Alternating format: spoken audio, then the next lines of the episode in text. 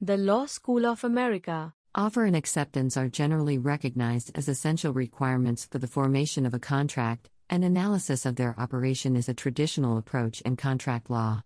The offer and acceptance formula, developed in the nineteenth century, identifies a moment of formation when the parties are of one mind. This classical approach to contract formation has been modified by developments in the law of estoppel, misleading conduct, misrepresentation, unjust enrichment, and power of acceptance. Offer. Treitel defines an offer as an expression of willingness to contract on certain terms, made with the intention that it shall become binding as soon as it is accepted by the person to whom it is addressed, the offeree. An offer is a statement of the terms on which the offerer is willing to be bound. It is the present contractual intent to be bound by a contract with definite and certain terms communicated to the offeree. The expression of an offer may take different forms, and which form is acceptable varies by jurisdiction.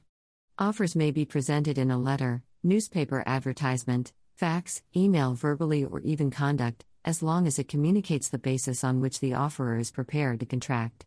Whether the two parties have reached agreement on the terms or whether a valid offer has been made is an issue which is determined by the applicable law.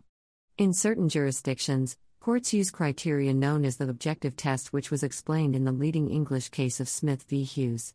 In Smith v Hughes, the court emphasized that the important thing in determining whether there has been a valid offer is not the party's own, subjective, intentions, but how a reasonable person would view the situation.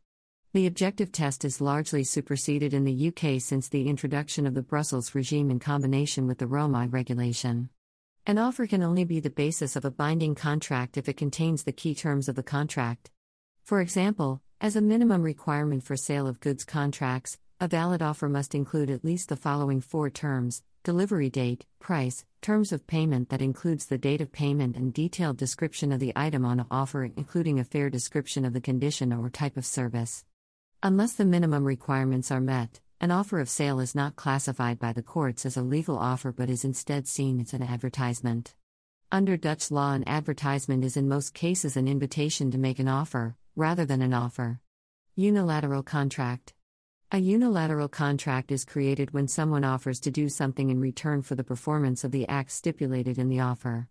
In this regard, acceptance does not have to be communicated and can be accepted through conduct by performing the act. Nonetheless, the person performing the act must do it in reliance on the offer. A unilateral contract can be contrasted with a bilateral contract, where there is an exchange of promises between two parties. For example, when A promises to sell her car and B promises to buy the car. The formation of a unilateral contract can be demonstrated in the English case Carlill v. Carbolic Smoke Ball Company. In order to guarantee the effectiveness of the smoke ball remedy, the company offered a reward of one hundred pounds to anyone who used the remedy and contracted the flu. Once aware of the offer, Carlill accepted the offer when she purchased the smoke ball remedy and completed the prescribed course. Upon contracting the flu, she became eligible for the reward. Therefore, the company's offer to pay one hundred pounds in return for the use of the smoke ball remedy and guarantee not to contract the flu was performed by Carlill. Invitations to treat. An invitation to treat is not an offer, but an indication of a person's willingness to negotiate a contract. It is a pre-offer communication. In the U K case Harvey v Facey, an indication by the owner of property that he or she might be interested in selling at a certain price, for example, has been regarded as an invitation to treat. Similarly, in the English case Gibson v Manchester City Council, the words "may be prepared to sell" were held to be a notification of price and therefore not a distinct offer. Though in another case concerning the same change of policy, Manchester City Council underwent a change of political control and stopped the sale of council houses to their tenants, Storer v Manchester City Council, the court held that an agreement was completed by the tenants signing and returning the agreement to purchase, as the language of the agreement had been sufficiently explicit and the signature on behalf of the council a mere formality to be completed. Statements of invitation are only intended to solicit offers from people and are not intended to result in any immediate binding obligation.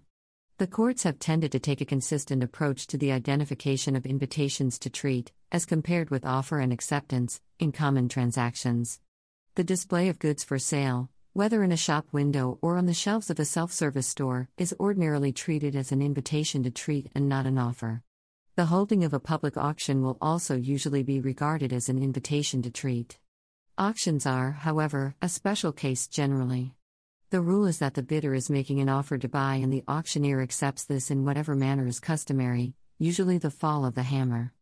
A bidder may withdraw his or her bid at any time before the fall of the hammer, but any bid in any event lapses as an offer on the making of a higher bid, so that if a higher bid is made, then withdrawn before the fall of the hammer, the auctioneer cannot then purport to accept the previous highest bid. If an auction is without reserve, then, whilst there is no contract of sale between the owner of the goods and the highest bidder, because the placing of goods in the auction is an invitation to treat, there is a collateral contract between the auctioneer and the highest bidder that the auction will be held without reserve, for example, that the highest bid, however low, will be accepted. The U S Uniform Commercial Code provides that in an auction without reserve the goods may not be withdrawn once they have been put up. Revocation of offer. An offeror may revoke an offer before it has been accepted, but the revocation must be communicated to the offeree, although not necessarily by the offeror. If the offer was made to the entire world, such as in Carlill's case, the revocation must take a form that is similar to the offer. However, an offer may not be revoked if it has been encapsulated in an option, see also option contract, or if it is a firm offer, in which case it is irrevocable for the period specified by the offeror. If the offer is one that leads to a unilateral contract, the offer generally cannot be revoked once the offeree has begun performance. Offers as evidence of value. Unaccepted offers to purchase are generally not recognized by courts for the purpose of proving the value of the proposed purchase. In the U S case of Sharp v. United States, nineteen oh three, a New Jersey landowner, Sharp, argued that the value of his land, which had been taken by the government for fortification and defense purposes, had been underestimated, and he sought to put forward examples of different offers he had received to purchase the property for hotel, residential or amusement purposes, or for a ferry, or a railroad terminal, or to lease the property for hotel purposes. The trial court, the District Court of New Jersey, the Court of Appeals for the Third Circuit, and the Supreme Court all affirmed that such evidence was to be rejected, citing evidence from a number of previous cases which had established the same principle. Offers to purchase are considered to suffer inherent unreliability for this purpose. Acceptance. A promise or act on the part of an offeree indicating a willingness to be bound by the terms and conditions contained in an offer. Also, the acknowledgement of the drawee that binds the drawee to the terms of a draft. Test of acceptance. For the acceptance, the essential requirement is that the parties had each from a subjective perspective engaged in conduct manifesting their assent. Under this meeting of the minds theory of contract, a party could resist a claim of breach by proving that he had not intended to be bound by the agreement, only if it appeared subjectively that he had so intended. This is unsatisfactory, as one party has no way to know another's undisclosed intentions. One party can only act upon what the other party reveals objectively, Lucy v. Zemmer, to be his intent. Hence, an actual meeting of the minds is not required. Indeed, it has been argued that the meeting of the minds idea is entirely a modern error. nineteenth century judges spoke of consensus ad idem, which modern teachers have wrongly translated as meeting of minds but actually means agreement to the thing. The requirement of an objective perspective is important in cases where a party claims that an offer was not accepted and seeks to take advantage of the performance of the other party. Here, we can apply the test of whether a reasonable bystander, a fly on the wall, would have perceived that the party has impliedly accepted the offer by conduct. Rules of acceptance. An acceptance must be an absolute and unqualified acceptance of all the terms of the offer, Sec seventy-one. If there is any variation, even on an unimportant point, between the offer and the terms of its acceptance, there is no contract. An acceptance is only contractually valid if the proposal to which response is made is an offer capable of acceptance. In an appeal court ruling in twenty twenty, Sir John Chadwick, judge, accepted the argument put by the appellant in the case, drawing a distinction between the court's task when seeking to ascertain the party's intention under the terms of a contract which both accept has been made and the court's task when seeking to determine whether or not a contract has been made at all. In the former case, the question is what did the parties intend by the words used in the agreement which they made. In the latter, the questions are, one. Was there an proposal or offer, made by one party which was capable of being accepted by the other, and, if so, two. Was that proposal accepted by the party to whom it was made? Communication of acceptance. There are several rules dealing with the communication of acceptance. The acceptance must be communicated. Theusker L J said in Household Fire and Carriage that an acceptance which remains in the breast of the acceptor without being actually and by legal implication communicated to the offerer, is no binding acceptance. Prior to acceptance, an offer may be withdrawn. As acceptance must be communicated, the offerer cannot include an acceptance by silence clause. This was affirmed in Felthouse v. Binley. Here an uncle made an offer to buy his nephew's horse, saying that if he didn't hear anything else he would consider the horse mine. This did not stand up in court, and it was decided there could not be acceptance by silence. An exception exists in the case of unilateral contracts, in which the offerer makes an offer to the world which can be accepted by some act. A classic instance of this is the case of Carlill v. Carbolic Smoke Ball Company, in which an offer was made to pay one hundred pounds to anyone who had bought the offerer's product and used it in accordance with the instructions, nonetheless contracted influenza.